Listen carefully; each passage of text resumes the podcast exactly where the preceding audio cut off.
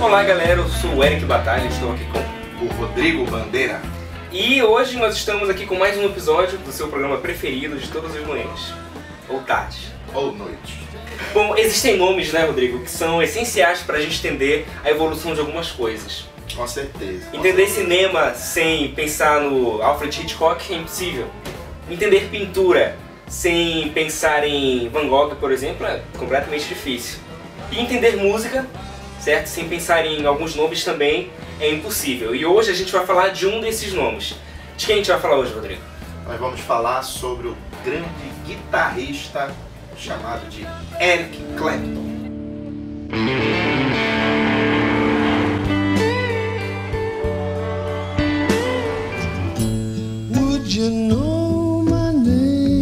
Ah, o Eric Clapton ele nasceu em 1945 na Inglaterra. Na, na biografia dele, né, na autobiografia que ele publicou, ele, ele fala que ele sempre teve contato com música, mas só veio ganhar o primeiro, o primeiro violão dele, a primeira guitarra, mais ou menos entre 11 e 13 anos de idade. É interessante falar sobre a infância do Eric Clapton porque ela foi uma infância meio, meio difícil, né? Sim, É, sim. foi, sim. enfim, a, a vida dele começa de uma forma meio conturbada. É, a, a questão da, da, da infância dele, ele passou por uma situação bastante complicada, que ele foi criado pelos avós, considerando que os avós eram os pais dele. Então ele foi criado como se a mãe dele fosse irmã dele, A mãe dele, enfim, recebeu ele com 15 anos, né? com 15 anos de Ele é, idade. ele é filho de, de um, um soldado canadense, né? A gente, gente pensar ali, é, 45, ele foi concebido em Final. 44, a gente está ali praticamente no finalzinho da, da, da Segunda Guerra. A Inglaterra ela tem, é, ela recebe muitos soldados norte-americanos e canadenses. Então, a- a- enfim, o nascimento do Eric Clapton que aconteceu, essa situação não, é- não era uma coisa incomum naquele momento. E a descoberta de que os pais não eram pais, eram avós, e que a irmã não era, não era irmã e sim mãe, isso daí causou um trauma muito grande na cabeça dele. O que fez com que ele fosse uma pessoa introspectiva, né? Fechada, não Sim. tivesse um relacionamento muito, é, é, enfim, um relacionamento interpessoal muito Uhum. desenvolvido. E onde é que ele vai achar, né, a saída para A isso? saída é a música, e principalmente, como ele ressalta bastante, o blues. O blues.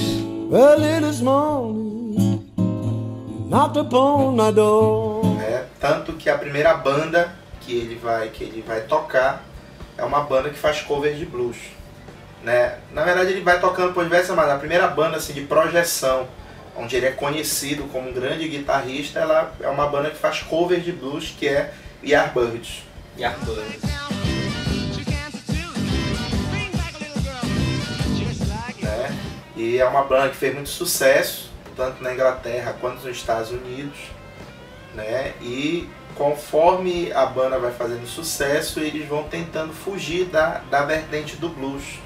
E isso vai incomodando o Eric Clapton até que chega o ponto que ele resolve sair da banda porque ele disse, vou para tocar Pop. música pop, eu, eu não quero, Pois é. eu quero tocar blues. Uhum. Né? Aí ele sai do Yardbirds, Deixa outra pessoa no lugar dele, né? deixa um outro grande guitarrista no lugar dele, que foi o Jeff Beck, Uhum. né? E ele ingressa em uma outra banda inglesa que também era é, fazia cover de blues, que era o John Mayall e seus Blues Breakers.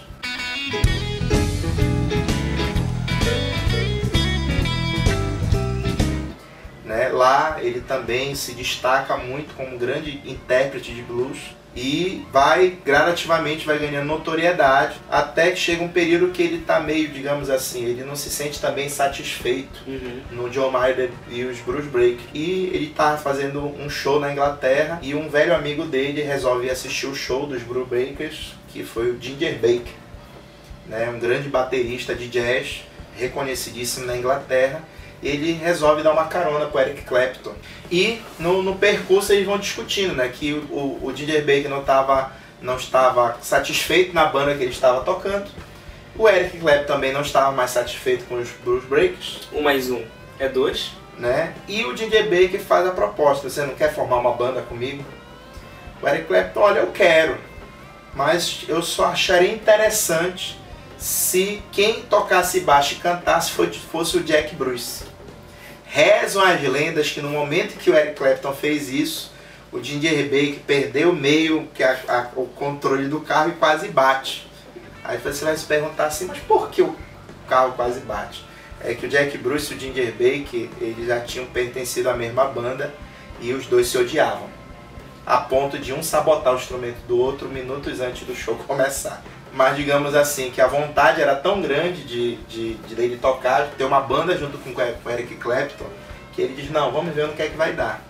E eis que surge, nas palavras de, de grandes estudiosos da música, o primeiro grande supergrupo musical. Um dos primeiros power trios, né? Um dos primeiros power trios chamado, chamado de Cream.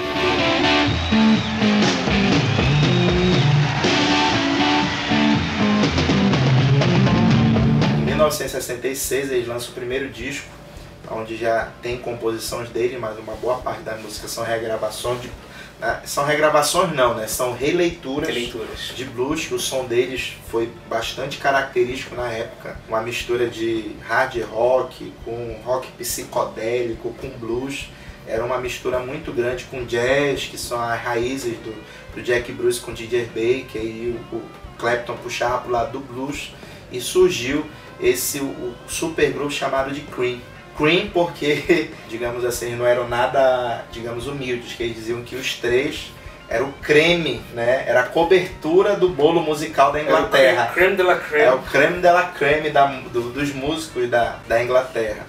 E a habilidade do Clapton era tão grande que foi nesse período que apareciam muros pinchados com a frase Clapton is God. Clapton era o deus da guitarra e, e assim vai embora. Só que conforme o, o Clean vai fazendo sucesso, o mesmo sentimento que o Clapton tem de que aquele não é o seu lugar, principalmente devido às, às divergências que existiam criativas entre o, o, Jack Bruce e o Ginger Baker, que eles dizem que eles não aguentam mais. O Cream vai acabar. E depois de quatro discos, de 1966 a 1969, o Cream tem o seu fim a banda, a banda acaba e cada um segue seu caminho.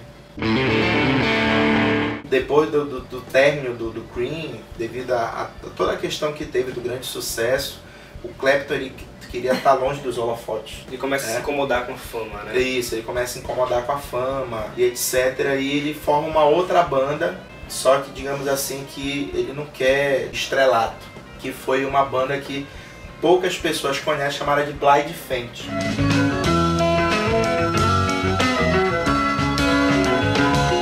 Blind Faint ela, ela era o Clapton na, na guitarra, o Steven Wilwood no vocal e teclados, o Ginger Baker na bateria e eu não lembro quem era no baixo. Coitado dos baixistas, sim. Infelizmente não é um grande nome da música, não lembro agora quem era. E se você procurar no YouTube, existe uma, uma exibição de 69 que foi gravada no Hidden Park, né, onde eles tocam várias músicas e vale a pena você conferir, que é, uma, um, é, é, é um grande registro.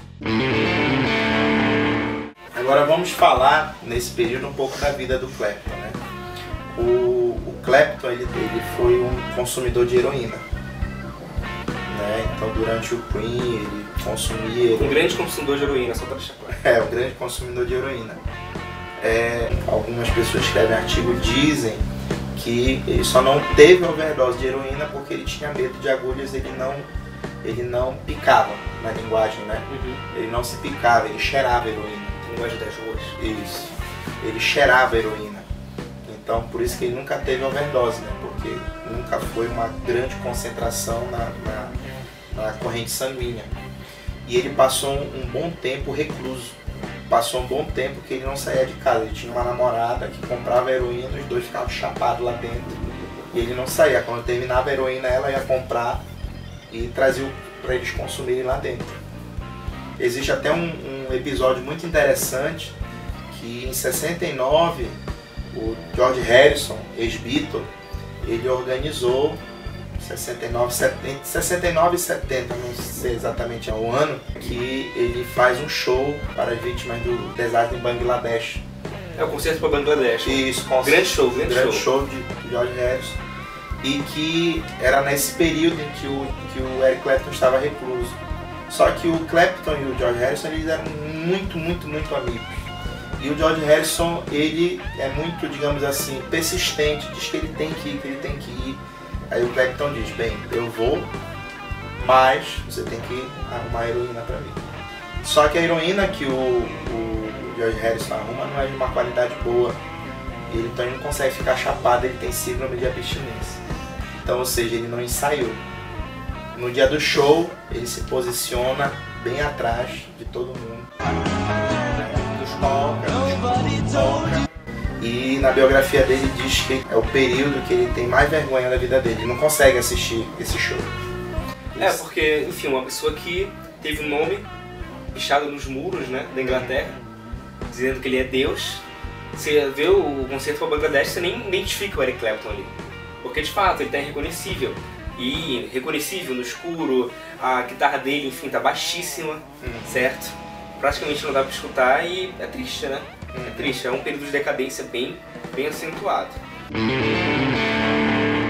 Aí ele, meio que forçado, ele vai fazer um tratamento até, digamos, bastante inovador para se libertar da, da heroína.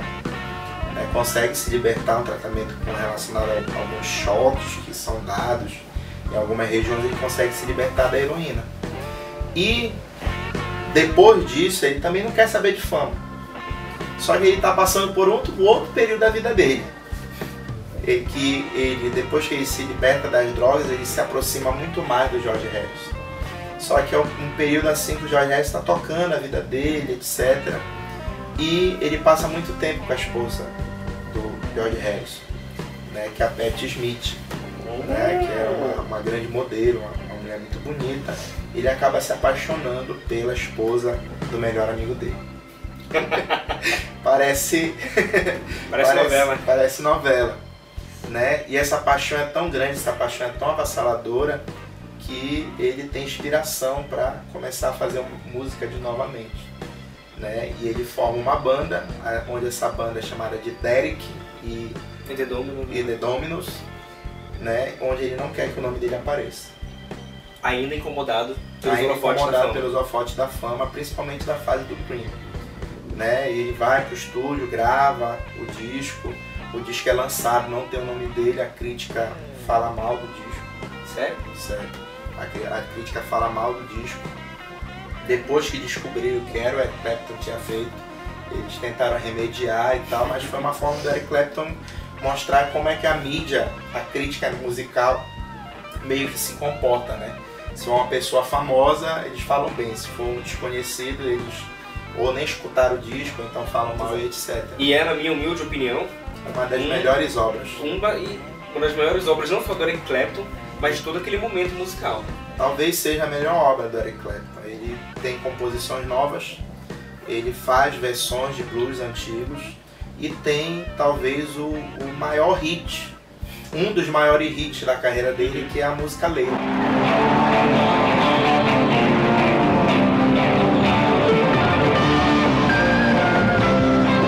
A gravação desse disco tem algumas coisas por trás também. Como que, Rodrigo? Se você escutar Leila, existe um na, na- nas palavras do próprio do próprio produtor musical do disco, né? Existe uma parte que aparece um slide de guitarra que parece que é um vagão de trem passando, destruindo.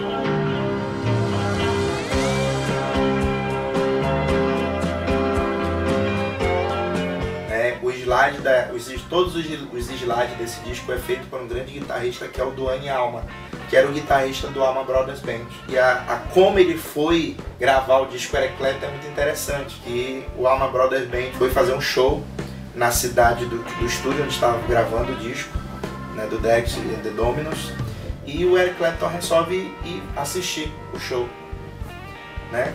Até porque o, o, o, o Duane Alma era um grande, um excelente guitarrista, só que ele era americano, Sim. e ele consegue um lugar bem próximo do palco. E segundo relatos diz o seguinte, quando o show tava rolando, o Duane Alma olha pro lado, o Clapton tá lá na beira olhando o show. E pra variar, ele era fã do Eric Clapton. Aí ele vira cavalo do campo. né? Toca, toca, o show termina e o Clapton convida ele para ir pro estúdio para eles fazerem mais jams. Aí, de- segundo o que tá escrito, Não isso. tô fazendo nada. Segundo o que está escrito, eles passam uma noite toda tocando. E acaba que ele acaba é, a culminância disso tudo é que eles acaba, ele acaba participando do disco. E a música Leila foi uma, uma das músicas feitas especialmente para a mulher do George Harrison. George Harrison, exatamente. Ela foi a primeira pessoa que escutou a música. Ele consegue conquistar a, a, a Beth, casa com ela, mas um outro demônio aparece na vida dele. Ele se liberta da heroína e ele cai no, No álbum. no alcoolismo. Ele tem, inclusive, nesse, nessa fase, é, momentos, né, é, é, de... momentos vergonhosos, assim, de shows onde ele passa batendo nos instrumentos, não consegue tocar direito. sim, sim. é, declarações, é, enfim, vergonhosas na televisão, certo? E, É. enfim, ele casa com ela, mas E perde. algum E tempo a- depois ele a perde justamente por conta do álcool, traições e... E assim, e assim vai. Uma coisa muito interessante é que durante a maior parte das bandas que ele passou, ele apenas tocava guitarra, né? Uhum. Algumas músicas ele, interpretou no John Mayer, algumas músicas ele interpretou no, no, no Cream, um, grande hit, né? Que foi Bad, que foi uma composição dele com George Harrison.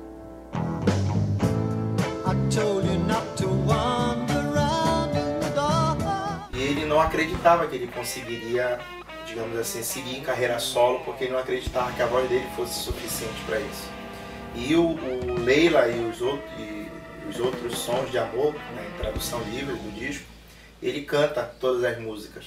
Tem até um amigo que fala assim que a versão que ele gosta de Leila é a versão original, que parece que ele não vai conseguir alcançar os tons e tal, que ele ainda não aperfeiçoou a sua técnica vocal. E a partir de- desse disco ele, ele vai em carreira solo. Só que essa carreira solo é embalado a, a álcool, né? Álcool, álcool, álcool. E um- uma das vezes ele é internado contra a sua vontade, numa clínica de reabilitação. Ele foge, ele é internado de novo, ele sai, mas ele cai de novo no álcool. Né? Até que, por algumas situações que aconteceram na vida dele, ele resolve se desintoxicar. Ele mesmo resolve ir para a clínica, ele resolve fazer o processo todo e ele consegue ficar desintoxicado. Na década de 90 acontecem algumas coisas, é, digamos assim, algumas tragédias ao redor do, do Eric Clapton. Que vão ser decisivas justamente para a história dele, décadas de 90 e anos 2000. Isso. Né? Em 1990, depois de fazer um show em conjunto com vários artistas, né? Stevie Ray Vaughan, que era um outro grande guitarrista, o Eric Clapton muito amigo do irmão dele, e ele também estava passando por um processo de desintoxicação de cocaína. Ele, ele morre no helicóptero que era por Eric Clapton estar. E algumas pessoas da equipe do Clapton acabam falecendo junto nesse acidente de helicóptero. E em 91 acontece a- uma grande tragédia na vida dele, que do, do segundo casamento dele, o filho dele, Conor, ah, cai do prédio, que esqueceram a, a- a porta da sacada aberta, ele cai e acaba falecendo em 1991, que foi um período bastante conturbado na vida dele. Na autobiografia dele, ele todo o processo de saber que o filho dele tinha falecido, e funeral, e aquele negócio todo, ele percebeu que durante todo esse período de muita amargura, de uma perda muito grande, ele gostava muito do filho dele, ele em nenhum momento pensou em voltar a beber. Que foi quando ele percebeu que ele nunca mais ia beber. Quando ele ia para, para os encontros de, de alcoólicos anônimos, ele sempre dizia assim que ele estava tentando, mas o dia que ele tivesse uma perda muito grande, alguém, um ente querido muito grande, ele ia voltar a beber. E o filho dele morreu, faleceu, e ele não, não- em nenhum momento pensou em beber. E isso foi uma vitória tão grande que ele organizou, fez uma organização para amparar dependentes químicos, que é a organização chamada de Crossroads, né, que de em 3 em 3 anos, desde 2007, ele, desde 2004 na verdade, ele organiza um grande festival com os grandes guitarristas do mundo todo para arrecadar fundos para ajudar as pessoas a se libertarem do álcool. E se torna um dos maiores porta-vozes né, da luta Sim, contra a dependência química no contra a mundo. dependência química no mundo. Então isso daí foi um pequeno recorte Uhum. da carreira de um, de um grande artista que tem 74 anos, de carreira. tipo 74 anos, O último álbum dele saiu que ok, foi 2016. 2016. 2016 saiu o último disco dele, As, Till You Do. Enfim, com uma discografia imensa, extremamente importante para a história do blues, certo? Do- História do rock. história do rock, o pop, enfim. Sim, sim. Hum, Músicas dele como Cheesy Rev, Cheesy Rev, Tears in, Tears in Heaven, é, é, Wonderful Tonight, as interpretações dele de blues, como Crossroads, que trouxe, trouxe à tona toda a obra do Robert Johnson, né, as parcerias deles com, com grandes bluseiros, como B.B. King, Buddy Guy, e assim vai embora. Então foi um- uma pessoa que fez sucesso, ajudou outras pessoas muito. Em 2005, a reunião do Cream foi basicamente para ajudar os outros dois integrantes que estavam passando por situações financeiras difíceis. né? A reunião do Cream foi, foi uma forma que ele encontrou de ajudar os outros dois integrantes da banda que fizeram muito sucesso juntos uhum. né? Então, assim, pela, pela sua é, pela sua caminhada, pelas suas perdas, pelas suas vitórias, ele foi uma pessoa muito importante, tanto para a música quanto para as pessoas que, que estavam à volta dele. E suas palavras de uma pessoa que gosta muito, muito. Então, meus amigos, era isso que a gente tinha que falar sobre a carreira do Eric Clapton. Eu sei que algumas pessoas vão dizer que muita coisa a gente não falou, mas É possível falar de... é impossível falar de tudo, a não ser que tivesse uma, uma série de uns 10 vídeos. Exato. Nossa principal referência, né, foi a autobiografia dele. Sim, sim, sim, sim. E, galera, escute, né? É, vá atrás, né? Compre os discos, vá atrás das músicas. No YouTube tem muitos shows dele, tem discos completos postados lá. Escute e veja o quanto o Eric Clapton contribuiu para a música contemporânea, por assim dizer, né? Tanto para o blues, quanto para o rock, quanto para a música pop. Né? Vale a pena conferir a carreira desse grande guitarrista. Então, pessoal, eu sou o Eric Batalha Eu sou o Rodrigo Bandeira e até a próxima aqui no Praticamente Inofensivo. e até o nosso próximo programa. Tchau, tchau.